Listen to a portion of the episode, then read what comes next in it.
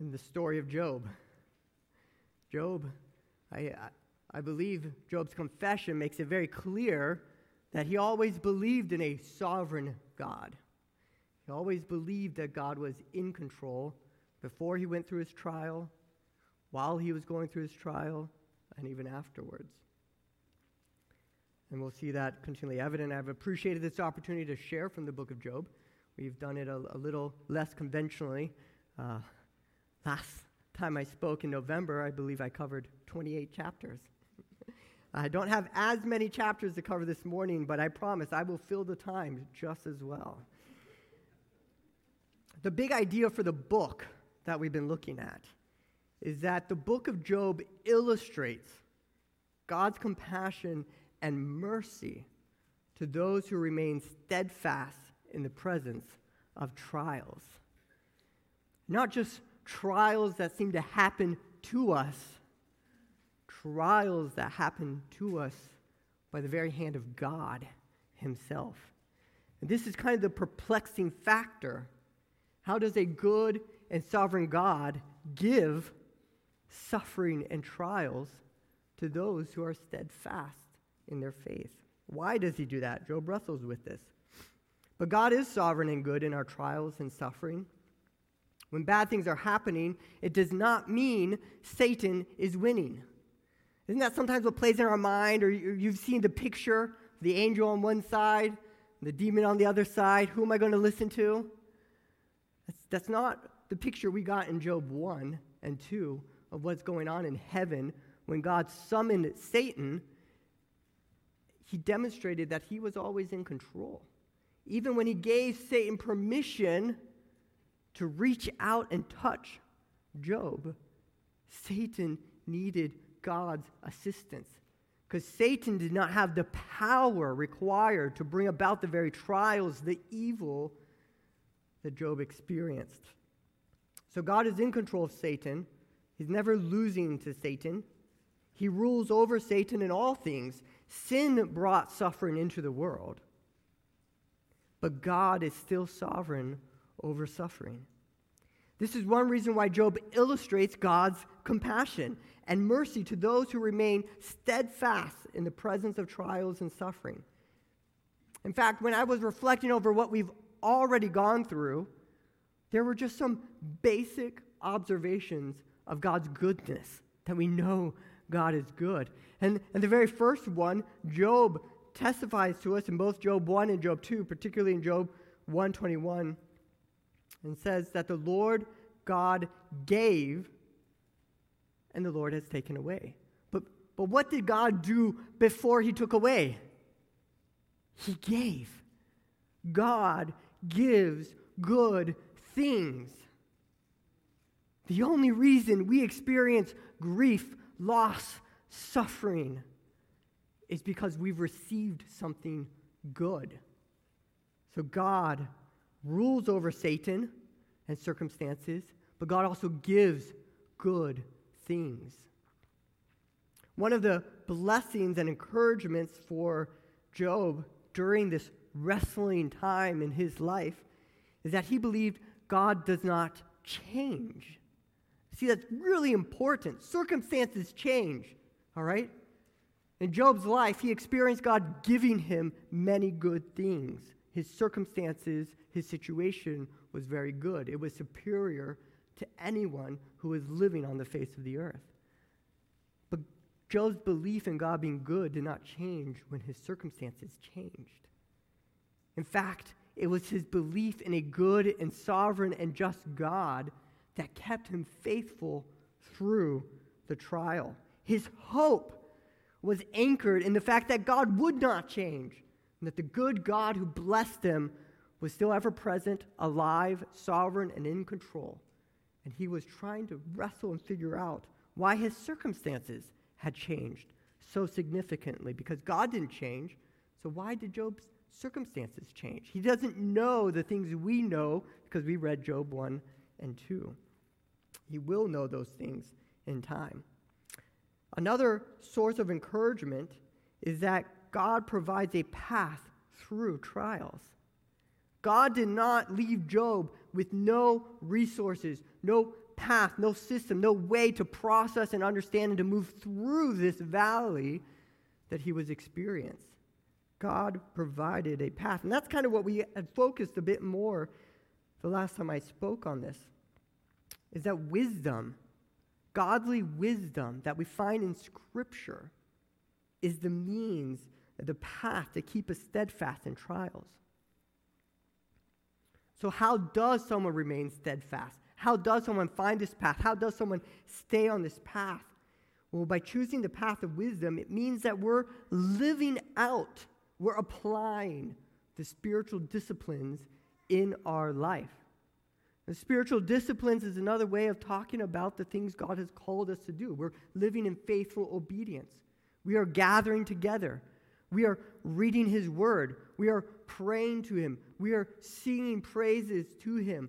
We are worshiping God, not just corporately. We are gathering our family together. Deuteronomy talks about the purpose gathering your family together. Review these things, repeat them constantly. We do it individually, privately. These disciplines are to be part of our very nature, changing our character and conforming us to Christ. You know, that process of wisdom working out godliness is so important. I believe it is what helped secure Job's hope when he was going through these trials, understanding that God's character doesn't change and Job's faith was not to waver. So, as we went over those 28 chapters, the last time we kind of went through three different rounds of arguments with his friends. We took time to identify patterns, patterns in Job's arguments and responses to his friends' accusations, false accusations. They were accusing Job of a simplistic view of God or having the wrong view of God, that God always punishes because of sin. The only reason evil would come into someone's life is because of sin. That was their belief. They did not have a God who is sovereign and in control over evil and sin as well. And they also had a very simplistic view of justice that if Job just repented of this sin they accused him of, all would be restored. But as we know, and as Job knew, that was not true to his situation. We observed a lot of patterns in Job as he wrestled through this situation regarding God's nature. He fought to remain steadfast But his diseases, his losses, his suffering prolonged. Many people believe that leading up to the point where we're going to be here, where, where God speaks into Job, most likely months have gone by since those initial incidences in Job 1, where everything began. So time is starting to wear him down. And Job is very human, all right? Job is not a superhuman. He is not a semi god. Job bleeds. He is human and he is suffering. And in his humanity, he is struggling with his circumstances. In fact, we saw this. We saw this in Job 19 as he started to question is, is God considering me his enemy? Is God's wrath against me? We saw it again in Job 30. He started to accuse God of acting like his enemy of having his wrath against Job. Something important to understand here is that faith in a sovereign God does not prevent us from sometimes feeling bewildered or perplexed about what our sovereign God is doing. There's this, this article by Scott Hubbard that I came across many years, and I've used it in counseling quite often. You ever read something, maybe it's something in a book, a passage of scripture, or something you heard on a podcast, and it just sticks to you. And, and, you, and you just come back to it, and, and it continually is able to feed you and feed you. And uh, I found that Scott Hubbard is one of those individuals who can put such deep truths and concepts, practical experiences that are very human, yet also incorporate our relationship with God and God's majesty. And so this, I thought of this, this quote from him as I was working through Job. It, it gives us permission in our humanity to be bewildered, to be perplexed, as Paul, Paul used that term, perplexed, because we don't know what God is doing. He hasn't revealed all things to us. We don't always know how next week is going to play out. We live very much in the present. In fact, when we're going through suffering in the present moment, we often forget about how God has brought us through suffering in the past, too. Our suffering makes us kind of nearsighted. We start to forget God's faithfulness from the past, and we forget about God's promises for the future. We hone in and, and, and focus on our suffering. So Job is wrestling with this. His suffering is, is really taking a toll. And I imagine a lot of us can relate to this experience. Many of us have seen families ripped apart. Perhaps your family has been ripped apart. We've seen children brought up in the church abandon their faith.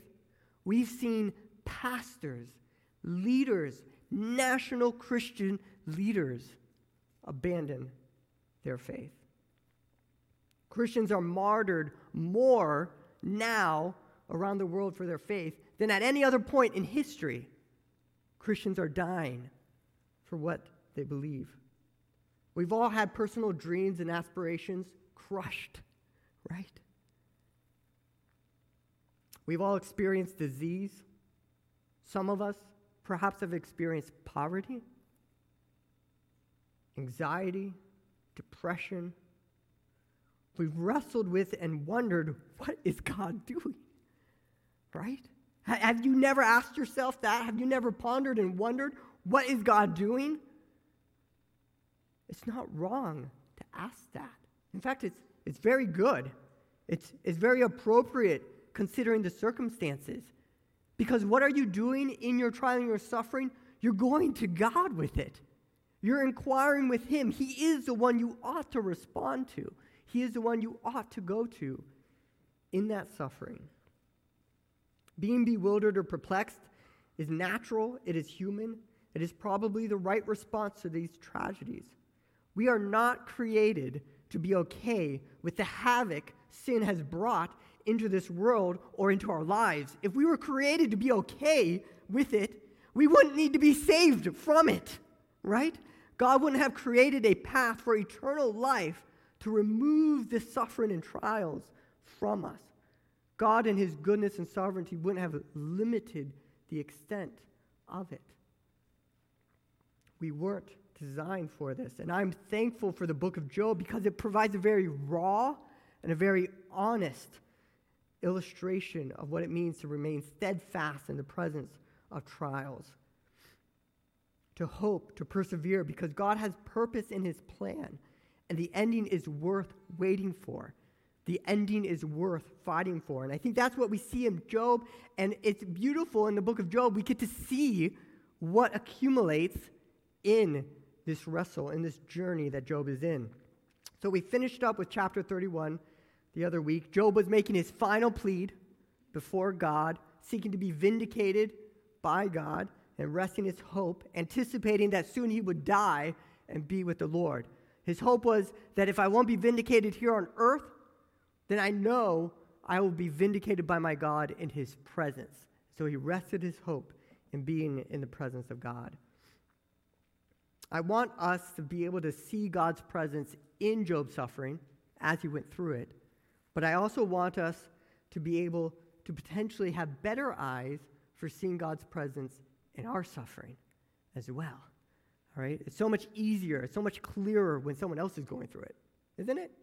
But when your emotions are being wreaked with havoc, it's so much harder to understand and see clearly what is God doing. I hope that through this morning we will be able to see and treasure God more deeply, particularly as we look at this first section where his f- friend Elihu finally responds. In chapter 32 through 37, his friend, the youngest of the friends, responds to Job's suffering. And what I want us to see here is that we can treasure God in a friend's rebuke. I don't know about you, but normally I don't like being rebuked. Anyone here enjoy being rebuked? Enjoy being confronted? All right, see me afterwards. You probably need counseling, okay? no, but, but being rebuked from my friend, that's actually a biblical principle. We ought to enjoy that. We ought to be able to see and treasure God through our friends who rebuke us by speaking the truth in love. Pastor Banks had referenced that and talked about that before. Proverbs 27, 5 and 6 talks about that it is better to have an open rebuke than hidden love. Faithful are the wounds of a friend, profuse are the kisses of an enemy. All right? A friend's rebuke is a, something to cherish, to treasure. What's interesting here is that Elihu first rebukes Job's friends as he responds in chapter 32. He rebukes Job's friends. He then rebukes Job, gets around to that. He rebukes Job as well. And Job telling him, God's not your enemy, Job. All right? I believe you. You didn't sin. You're not being punished for that, but just because your circumstance changed doesn't mean God's your enemy. But what's really interesting here is that the majority of Elihu's response is focused on praising God. 34, chapter 34 through chapter 37, it's all about praising God. You know, some of us, if we were in a conversation, all right, and let's say it's kind of a heated debate, we'll even make it a theological topic, all right, well, I think this, you think that, we're going back and forth. And then all of a sudden, one of the parties in the debate tells both of us we're wrong, and then instead of addressing the theological topic, just goes on for the next 30 minutes praising God. It'd be a little weird, right? It'd be a little, that's not how we debate things. You're getting off topic. You need to get redirected. There's actually a really good principle here. You know, so often we make our conflict about ourselves, about our desires, about our interests. Imagine if we had to praise God three times more than we had to talk about what upset us in a conversation. Well, one good thing would happen there'd be a whole lot more worship and glorifying of God going on, and a whole lot less of us fighting and arguing. And so Elihu focuses on praising God. And what's beautiful in these praises of God, it mirrors so many of the same things Job was praising God for. That's, that's very comforting. You know, you, you start to realize that your friend who is praising God is actually affirming the points you were trying to make the whole time, affirming you of God's majesty, his justice, his goodness. So Elihu affirms Job's righteousness and faith. He rebukes him, but he still affirms his innocence, his righteousness, and his faith. Isn't it such a source of comfort when God sends a friend along in the midst of your suffering? I think of like the Good Samaritan. Someone comes to help, to provide practical, in person, not virtual, help.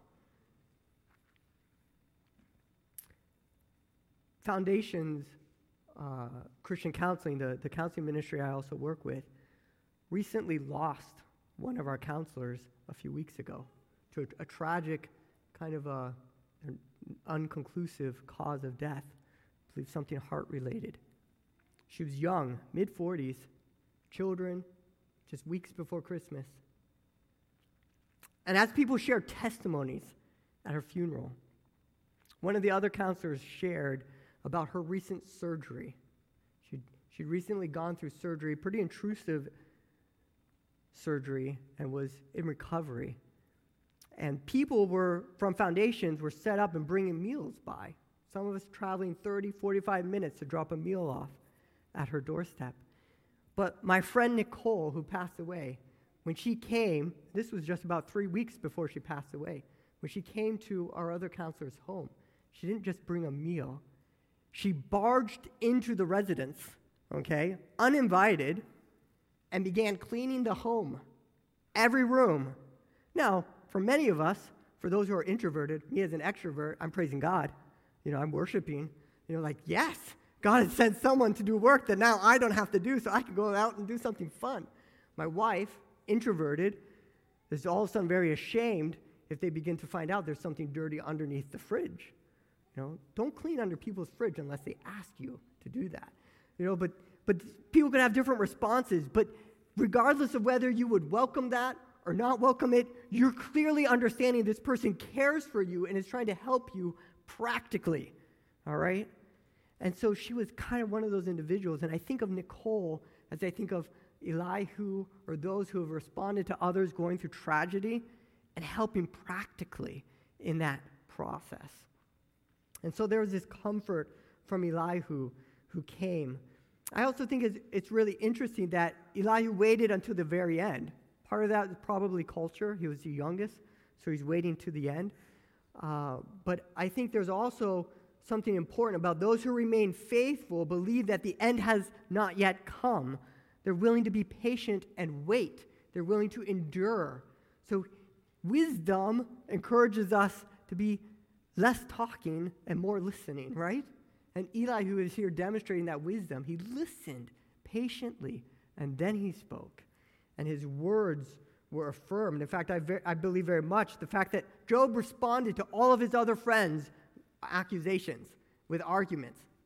Job does not respond to Elihu's arguments and response. I believe that demonstrates that Job agreed with Elihu. Elihu was seeing things correctly, and Job had already begun to humble himself and realize that he had elevated himself in accusing God of not being a friend of Job's. So Elihu comforts Job by speaking truth in love to him. And then the next chapter, something really beautiful happens. God speaks. Now,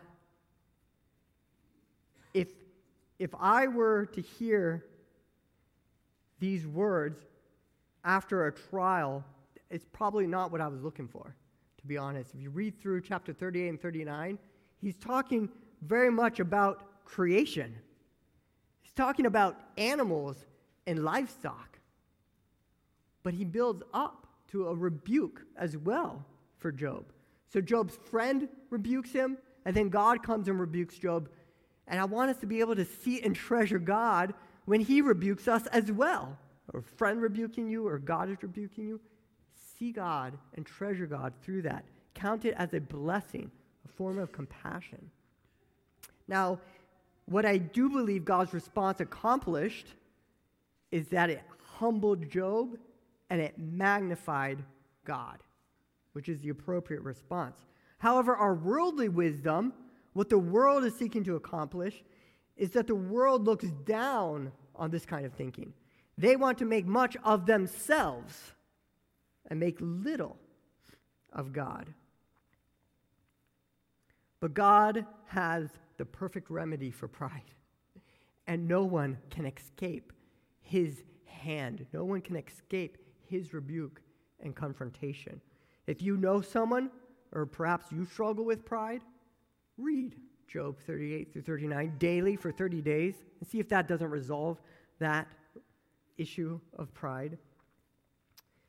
So, what Job recognizes is that God is asking questions too great for Job to answer. Job has no answer for these questions. And as I mentioned, starts with creation, talks about weather, animals. In fact, I was particularly concerned in chapter 38, verses 22 through 23, because it references this storehouse of snow and hail reserved for the time of trouble. Snow and hail that God has reserved for the time of trouble. I don't want to be here that time. We get enough snow and hail as it is. But isn't that interesting? He's asking Job, Do you know where I store all the snow and hail for the time of trouble? I didn't even know he was doing that. Verse 36 is also interesting. He asks Job, Who has put wisdom in the inward parts or given understanding to the mind? Who, who gave you the ability to think Job? Did you do that? Have you given anyone the ability to think, Job? Oh, interesting. But just question after question after question. See, what's also interesting here is that we begin to see and surround ourselves with the mysteries of God. Our, our, our perspective, suffering narrows the perspective down. But when God is speaking to us, it helps to broaden our perspective again. And now, once again, Job is seeing and relishing in the mysteries and the majesty of God, things we don't understand or control. We can't give any better of an answer today, thousands of years, with all of our technology, with all of our advancements in science. We can't answer God's questions better today than Job could back then because God is so much bigger than us, than we could even imagine in this process. Not only is he so much greater than us, but he is trustworthy. He is more trustworthy than we can imagine. And I, I, particularly saw that in the sections that dealt with the livestock and the animals, uh, particularly chapter 38 at the end, verse 39, and going through ch- up to chapter 40. God has a plan for everything he created.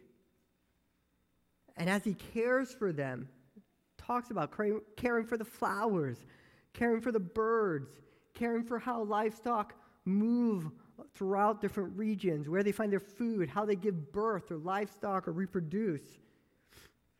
I have a, a few chickens, one cat, a dog, and two bunnies. And I find it difficult to care for that very limited. God cares for all living things, all right? Job had a lot of livestock. I think Job got it, you know? Like Job knows the work, how many individuals he has to employ to care for all of his camels, all of his donkeys, all of these things. And you need someone who is qualified, who is trustworthy. You stop feeding or watering an animal, it dies. They require regular maintenance. God is trustworthy. He has a resume from before time of being able to care for things. He sustains life. What Job believed of God is true. That's the conclusion I think Job was coming to as, as he heard this. These questions, too great for Job to answer.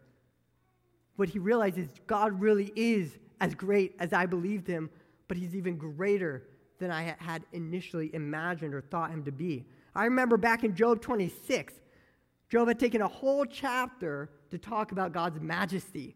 In, in fact, some of the things that Job has said back then, he said, by his power, by God's power, he still deceives. By his understanding, he shattered Rahab. By his wind, the heavens were made fair. His hand pierced the fleeing serpent. Behold, these are but the outskirts of his ways, and how small a whisper do we hear of him. But the thunder of his power, who can understand?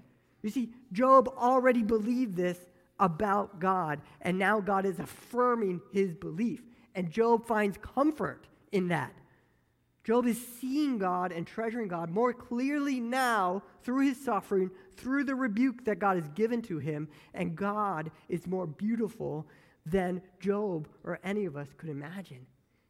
Job is seeing God's beauty revealed to him in a way that he's never experienced it. The intimacy is growing at a level of complexity and closeness as he clings onto God through his suffering.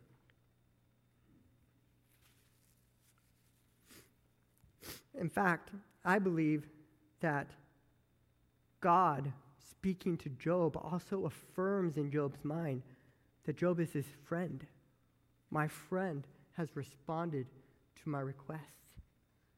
Right? We don't like being held up. We don't like having people not reply to our inquiries. Friends typically get back to us, right? God is responding to Job and is a source of comfort. In fact, it's really interesting in Job 40, when, when, when he, he, he responds back uh, to God, uh, he says, Then Job answered the Lord, chapter 40, verse 3, and said, Behold, I am of a small account. What shall I answer you? I lay my hand on my mouth. I have spoken once, and I will not answer twice, but I will proceed no further. He simply is going to be quiet and listen. Hearing God speak was comfort. God is more beautiful than we can imagine. In fact, it goes on. So Job is silenced once again, and chapter 40 goes on, and Some of us are probably pretty familiar with chapter 40 because it, this is the chapter that talks about Behemoth and Leviathan. But I, I want to pause and just consider a few things. As Job is pondering the greatness and superiority of God above all other things, think back to perhaps Isaiah 55, where it talks about seek the Lord while he may be found, call upon him while he is near. Let the wicked forsake his way, and the unrighteous man his thoughts. Let him return to the Lord, that he may have compassion on him, and to our God for he will abundantly pardon. God will pardon Job, and Job repents. We'll read about that soon. And then it goes on For my thoughts, God's thoughts, are not your thoughts, neither are your ways my ways, declares the Lord. For as the heavens are higher than the earth, so are my ways higher than your ways, and my thoughts than your thoughts. All right? Here is this truth being played out practically and observationally in the life of Job. And remember, Job was a man who feared God, he was righteous, he was the most spiritual and godly individual on the face of the earth. We are not Job, okay? We are more like Job's friends, not Elihu, the other ones, okay? Uh, and yet, we see that Job does not consider himself superior to God, even though Job may appear superior to his peers. He is not superior to God. No one is, no one ever will be. And so we ought to be humbled when God speaks, just as Job responded with humility and remained silent to continue to hear. And that is the wisdom from the, from the Spirit. 1 Corinthians 2 6 through 11 reminds us of this truth. As it talks about wisdom from the Spirit, I'll pick up in verse 6 in 1 Corinthians 2. It says, Yet among the mature, we do impart wisdom. Remember, wisdom, the path for remaining steadfast through trials. Although it is not wisdom of this age or of the rulers of this age who are doomed to pass away, but we impart a secret and hidden wisdom of God, which God decreed before the ages of our glory. None of the rulers of this age understood this, for if they had, they would not have crucified the Lord of glory. But as it is written, what no eye has seen, nor ear heard, nor the heart of man imagined, what God has prepared for those who love him. Are you starting to see that Paul believed in God's compassion, in God's mercy? He says, we can't even imagine what God has planned for us. These things God has revealed to us through the Spirit, for the Spirit searches everything, even the depths of God. For who knows a person's thoughts except the Spirit of that person which is in him? So also no one comprehends the thoughts of God except the Spirit of God. So while you're wrestling with whatever trial, whatever suffering you're going through, and you're asking, and you're pondering, you're perplexed, and you're bewildered, and you're not sure what God is doing, go back to Isaiah 55, go back to Job 38, go back to 1 Corinthians 2, and remind yourself of who God is. And then let yourself be okay with not understanding what God is doing and go on and worship like Job did, right? Job didn't understand what God was doing, but he worshiped and he did not sin. That's what we get from John 1 and 2, or Job 1 and 2. So, the big idea for this particular section, I had the big idea for the book, for this particular section, is that wisdom takes trials we face and turns them into a catalyst, an accelerant for seeing and treasuring God more. All right? That's what I love about the gospel. The gospel is not just about bringing you back to where you were, back to the good old days. The gospel is about taking you to somewhere far better than you can imagine. Days you have not witnessed yet, but you will witness. And he has promised to all of those who profess him as their Father. Seeing and treasuring God through the transformation of our suffering. God doesn't just remove it, He transforms it. With the remaining amount of our time, I'm going to go through these kind of quickly. First is that God blesses those who remain steadfast. Job sees God. In, in, in, in chapter 42, 1 through 6, it's really interesting, particularly verse, verse 5. So he's responding back to God. Says, I know that you can do all things and that no purpose of yours can be thwarted. Hear and I will speak. I will question you and you will make it known to me. I had heard of you, verse 5, by the hearing of the ear, but now my eyes see you. Now, God is about to restore Job's possessions. He's going to restore aspects of his family.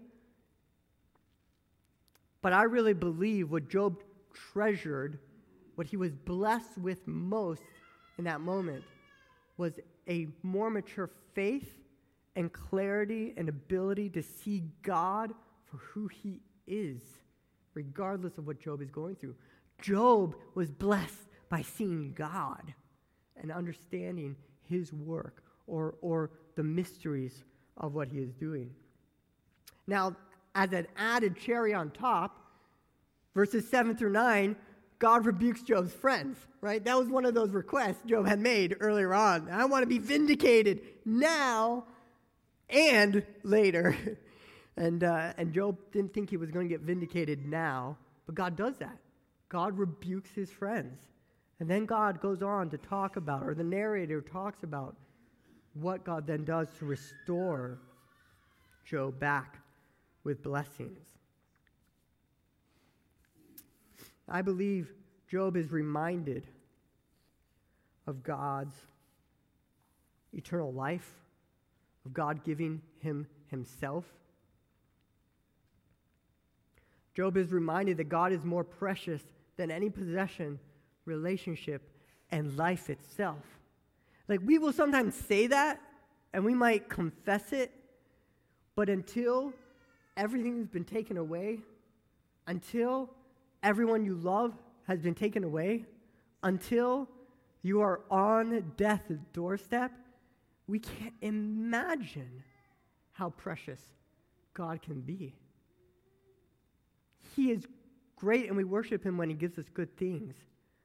But do you know sometimes those good things distract us from the superior goodness of God Himself?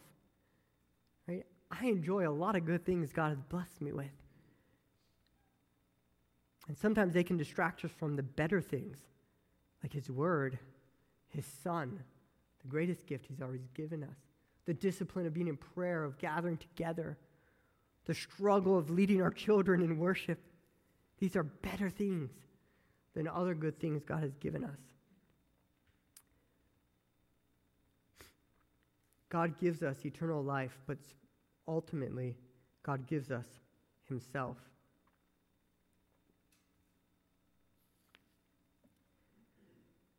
I don't know that we will all be rewarded like Job, have things restored to us like Job will. Many of us will take our suffering and trials with us, perhaps even to the grave. But it's important in our trials, there's another quote from, from the pastor I referenced. It's important in our trials that we recognize in our own moments of bewilderment, our role is not to know the ending of this story, but to wait for the ending and in the meantime, live as faithful characters, right? To wait, like Elihu, to be patient and wait for that ending. And as we wait for that ending, we continue to persevere. And I believe one day we will see Job in eternity, and he will tell us about how much greater his reward was in heaven than all the things God restored to him here on earth. And this is a promise for all of us. Perhaps our suffering will take us. Perhaps we will die for our faith. Revelations 12, 10 through 11 says that victory will come against our accuser. We will all be vindicated by God, if not on this earth, then face to face with God.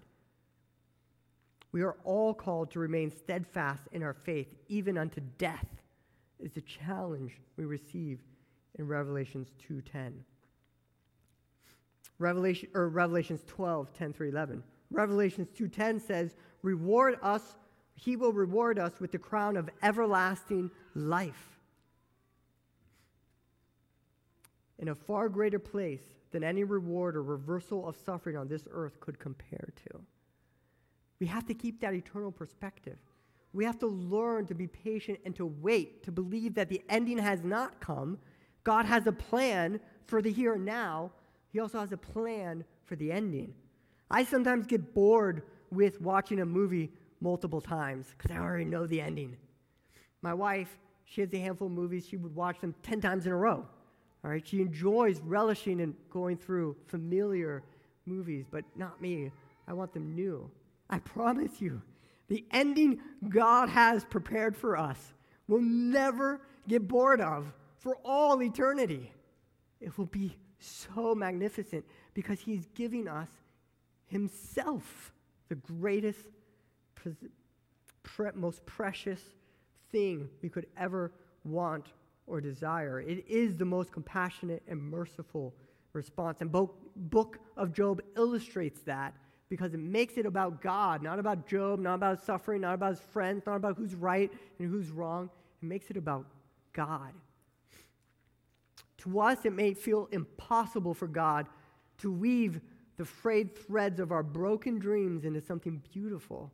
And from all human perspectives, worldly wisdom, it may be. But compared to the death and resurrection of Jesus Christ, what feels impossible to us is a small thing for God. So while we are bewildered or perplexed, let us also be humbled in knowing that God's way are far superior. What he can do is far superior than what we can imagine. Don't doubt God's goodness and his sovereignty. Hold on to it, remain steadfast. Let him develop a greater longing for you through the suffering. See, wisdom grabs a hold of our trials and circumstances with confidence because it believes God is good and sovereign. Wisdom believes in the power of the gospel to bring life out of death, to reconcile sinful man to a holy God. Wisdom believes in the power of the gospel to bring hope to the suffering and broken. Wisdom follows a path that has gone through every valley known to mankind since the beginning of time.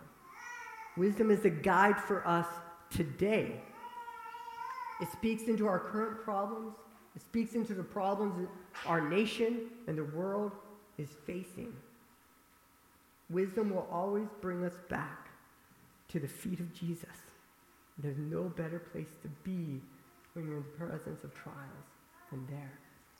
So let us be strengthened and encouraged through the book of Job. And let us be challenged that our perspective of God is far too small. And let us pray and pursue him through wisdom so that we may see him and treasure him so much more, particularly through the trials we face.